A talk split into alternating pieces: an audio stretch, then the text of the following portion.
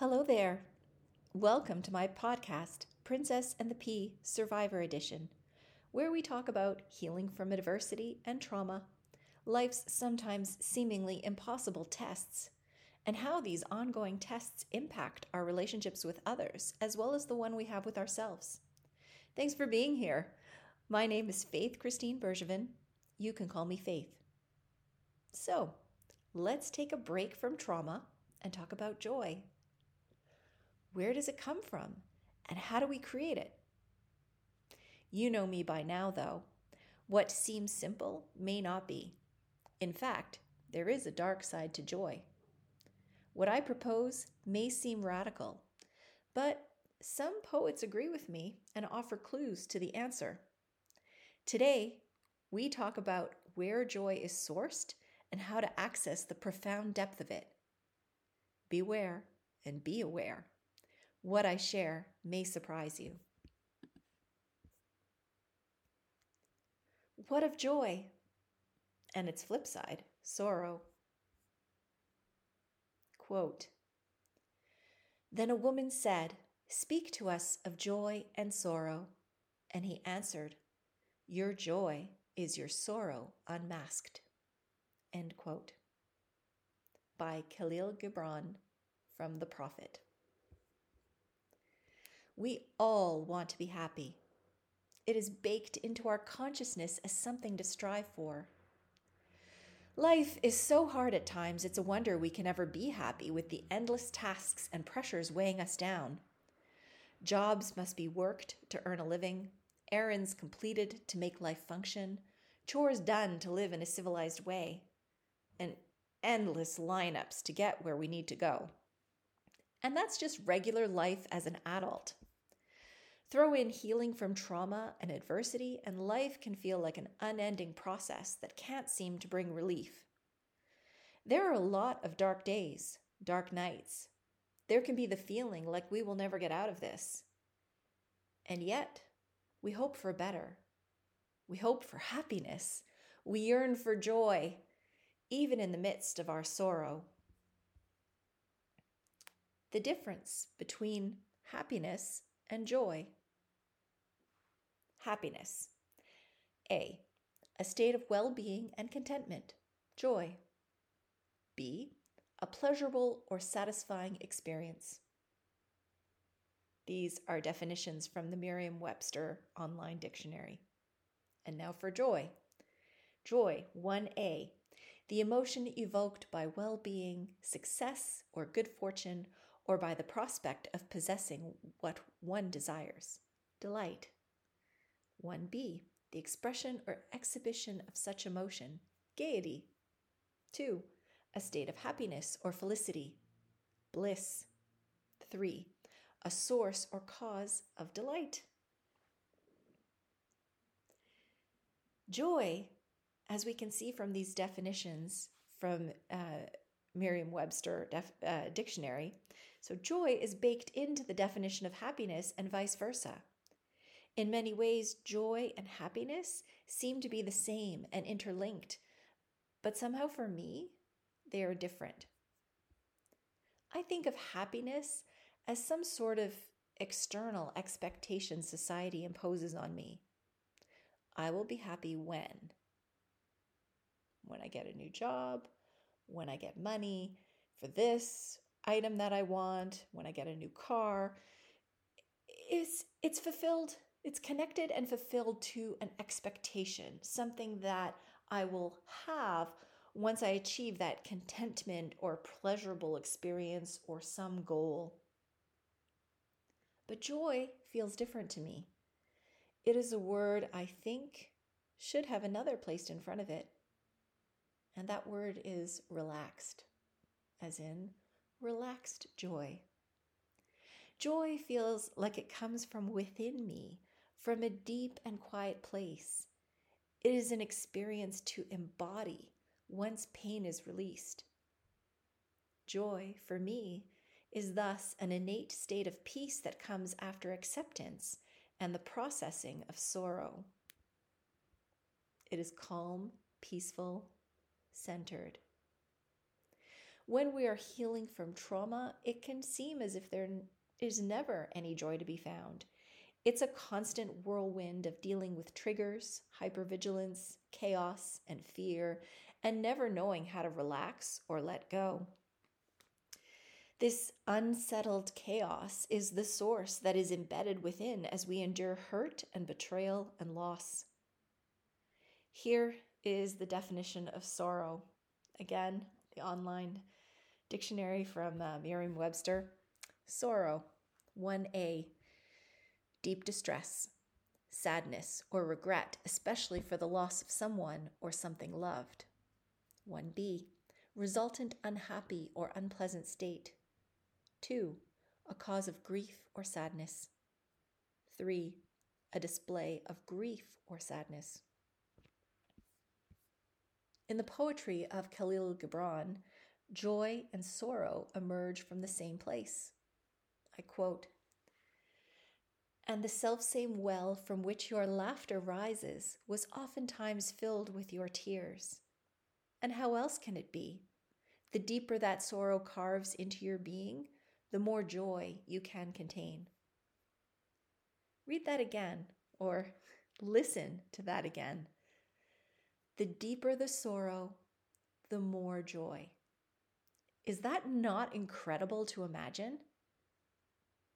Because here's the thing as we allow ourselves to feel more deeply, no longer pushing emotion down, but letting the feelings come, we release that internal stress, that pressure in our chests, and free ourselves from pain through our self expression, leaving that deep, carved space empty and ready to be filled with relaxed joy. The source of my joy. In the aftermath of my assault, I found healing in dance. It was something I delighted in, something I felt safe doing, something that helped me tap into my body and release the frozen parts of myself that were still in trauma. When dance was taken away due to the pandemic, it was devastating. I'd depended on dance to help me trust other people, especially men, because in social dance I permitted them to touch me. When all that stopped, when the dances stopped, I lost the process that had been working well for me, that had been helping me move on. I was healing the pain of betrayal and battered trust. With dance socials forbidden, the core source of my recovery was taken away, as was my growing ability to trust others. When dance returned, not quite a year ago now, I was relieved while uncertain. It was strange to be permitted what had been taken away and yet I was glad for the opportunity, even if it was awkward at times to dance with others or hard to breathe, as we were still required to wear masks. And even to this day, in some venues, we're still required to wear masks. Continuing to work on healing from the violence I had been subjected to meant returning to dancing with others, as strange as it felt after the break of isolation. Dancing allowed me to resume tending to the sorrow of my relational wound, one that could only be healed in relationship with another. My sorrow was inextricably linked to my joy when I dance. Dance partners have told me that my expressiveness is fun and enriches our dance experience. For me, dance is joy when I move to music, I feel whole and connected. Yes, sometimes I feel others give me the side eye, perhaps thinking I express too much. A dance teacher once called me dangerous as he coached my, go- my dance partner and I. It was such a curious comment that I was speechless to question in the moment. I still don't understand what he meant, even as I refuse to modulate. Could it be there is envy at my ability to express my personal freedom through movement? Perhaps. If they only knew that dance saved my life, maybe they would not begrudge me my freedom. I recall dancing once with a man just before the pandemic started and a few short months after the assault. He commented on how happy I seemed, how joyous, and as I twirled away from him, it hit me with full force that infused my body, mind, and emotion. I am alive. He did not kill me. I felt the stunning realization of my survival, of being a survivor, and that it was my right to live, that He did not take it away from me. In that instant, I felt both gratitude and joy for being alive.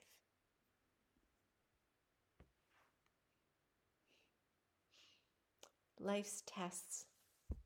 A morning at a government office. Earlier this week, I spent almost three hours applying for a passport for my daughter. It was a long and draining morning. My daughter had the day off school, so I took her for coffee and a pastry. It was $2 latte day. And then the government office. She's a teen, and I've never dragged her to this kind of necessary document getting ordeal before. We were directed from one waiting room to the next and patiently sat clutching our ticket number, waiting our turn, and just like Pavlov's dog, looking up at the computer screen every time it chimed out a new number. We made friends with others waiting, as what else was there to do? I had an initial panic because the first gatekeeper to the officials pointed out a scratched out letter and said it might be a problem, that my form was marked in a way it shouldn't be. I'm like, no, I'm not filling out this form again. Thankfully, he was the only one, as once we actually spoke to the officials, first the one to inspect the documents, then the one actually verifying them, it was all good. But in between those officials, we waited for hours on our phones, doing BuzzFeed quizzes. It turns out my frozen character, based on the buffet foods I choose, is Kristoff. I'm convinced I'm dramatic Elsa. My daughter's is Sven. Pointless and ridiculous, I know, but a way to pass the time when your very life blood feels like it's being drained out of your soul in an airless room under fluorescent lights where we're still required to wear masks. See? Dramatic Elsa. Still, we must persevere, maybe not in sorrow or joy, but find something to distract as we go about the mundane necessities of life.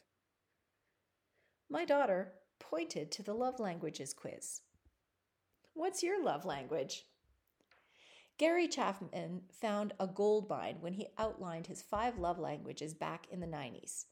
Now it is almost common knowledge as people discuss what makes you feel loved and how to communicate that with a romantic partner. So I did an internet quiz, my answers pointing to what has become my truth. My primary love language is touch. That makes sense. After surviving a violent assault, it was no wonder I recoiled from touch initially.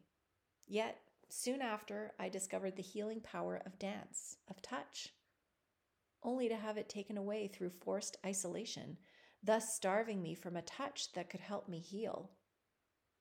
It became a need I was unable to fulfill. The ongoing nightmare was combined with my inability to maintain a relationship with a man I liked who touched like a dream. My layered stress responses short circuited us multiple times due to a complicated trauma recovery time that took longer than I could ever imagine. It confused me while frustrating him. In looking back, I feel a certain sorrow and regret for what was taken away and what could not be, simply because of poor timing and a profound global trauma that affected everyone to one degree or another. But now that I am looking at the first month of January, I can see where my joy is. And it has emerged from my unmasked sorrow. Unmasking the sorrow. In speaking out about my sorrow, the trauma, there has been an unexpected result. The joy has come. While I cannot say my life is pain free, whose life is, there's been a freedom that has emerged in my unmasking. I have learned this truth that when you allow the full expression of your sorrow, you make room in your space for joy, real joy, not fabricated, not layered on top as a cover or mask, but joy that emerges from within and is not dependent on anyone else's approval or acceptance. A mentor once said something the poets already know that when you process your sorrow, joy comes because you have made space for it. You have emptied your cavern of sorrow, of pain, of hurt, of trauma, so that it is now ready to be filled with all that is joyful. Kahlil Gibran also says, and I quote, When you are joyous, look deep into your heart, and you shall find it is only that which has given you sorrow that is giving you joy. This past weekend, I danced. Three hours on Friday, four hours on Saturday. It was a lot, but I released some of the sorrow that remained through dance. I emerged joyfully without judgment, but fresh like a child, wanting to learn and grow. I released barriers that had remained towards a relationship that once held meaning for me. I no longer feared anyone else, men's power and their ability to harm, nor others' envy. Because when you allow yourself to release your sorrow, you enter another world one that can be misunderstood sometimes or even judged. It is a world where some might say you are dangerous. Because we are dangerous when we are no longer controlled by societal definitions of happiness and constricting social norms, when we are no longer dictated by how we express ourselves. And besides, the thing most people regret at the end of their lives it is that they didn't let themselves be happier, as fear of change had them pretending to others and to themselves that they were content. And in doing so, they lived lives that weren't true to themselves and reached the end of their lives with dreams unattempted and thus unfulfilled. So, I ask you, where is your joy? Where is your sorrow? Can you allow yourself permission to feel that range of emotion so that you can find the you that you truly are? Perhaps that's a dangerous proposition. But isn't living life for others rather than yourself more dangerous?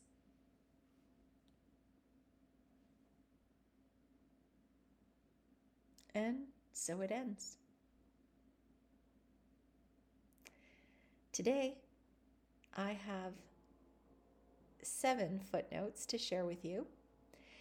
And um, actually, they're quite short because uh, the footnotes I leave that you can see in, if you go to my Substack page, uh, Princess and the Pea uh, Survivor Edition, you can see the written essay with the notes. And I also have links to uh, the different places where I sourced my material. Please feel free to check it out. Um, my first footnote is the definition of happiness, and as I mentioned, I got it from the online Merriam Webster uh, dictionary, quoting happiness. Um, my second footnote is again quoting joy, the, the definition of joy, sorry, uh, from the Merriam Webster uh, dictionary. And the third footnote is the definition of sorrow, again, Merriam Webster online. My fourth footnote is uh, quoting from Kahlil Gibran's poem that is on sorrow and joy. And I find that this is quite a beautiful poem, and I'm kind of tempted to read it to you in its entirety because it's quite lovely. Um, if you hear me, I'm moving around to find it. I wasn't planning on reading this, but now, as what happens when I do these footnotes, they're completely impromptu, not planned. Um, I have this idea, so I'm going to read it to you. Again, it's Kahlil Gibran. It's from the poet, uh, from the the book, The Prophet. Then a woman said, Speak to us of joy and sorrow. And he answered, Your joy is your sorrow unmasked. And the selfsame well from which your laughter rises was oftentimes filled with your tears. And how else can it be? The deeper that sorrow carves into your being, the more joy you can contain. Is not the cup that holds your wine the very cup that was burned in the potter's oven? And is not the lute that soothes your spirit the very wood that was hollowed with knives? When you are joyous, look deep into your heart, and you shall find it is only that which has given you sorrow that is giving you joy. When you are sorrowful, look again in your heart, and you shall see that in truth you are weeping for that which has been your delight. Some of you say, Joy is greater than sorrow, and others say, Nay, sorrow is the greater. But I say unto you, they are inseparable. Together they come, and when one sits alone with you at your board, remember that the other is asleep upon your bed. Verily, you are suspended like scales between your sorrow and your joy. Only when you are empty are you at standstill and balanced. When the treasure keeper lifts you to weigh its gold and his silver, needs must your joy or your sorrow rise or fall.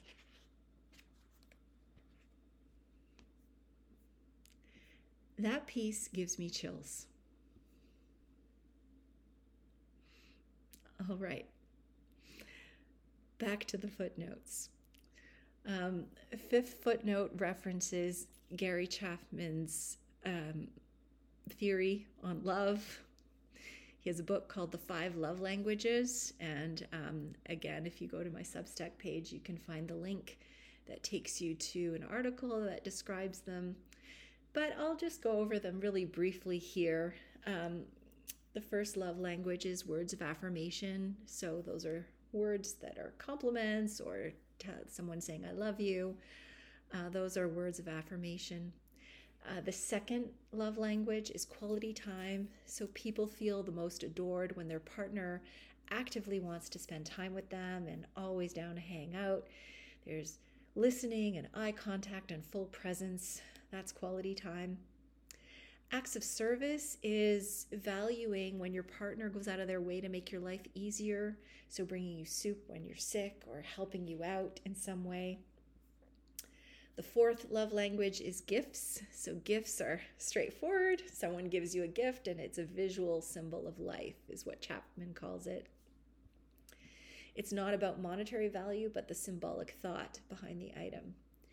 And fifth, as I talk about in my essay, is physical touch. And so that's when a person receives uh, physical signs of affection, including kissing, holding hands, cuddling. Physical intimacy and touch can be incredibly infirm- affirming and serve as a powerful emotional connector for people with this love language. So, again, the link to the article, uh, I got it from, let's see, mindbodygreen.com articles, the five love languages. So you can check that out. Or again, go to my page and you'll find the link there.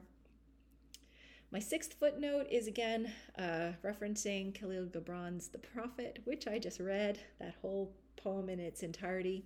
It's on page 40 in the book that I have, which is by Arkana Books, Penguin. And my seventh and final footnote is a very famous um, study by a nurse where she interviewed people on their deathbeds and asking about their top five regrets.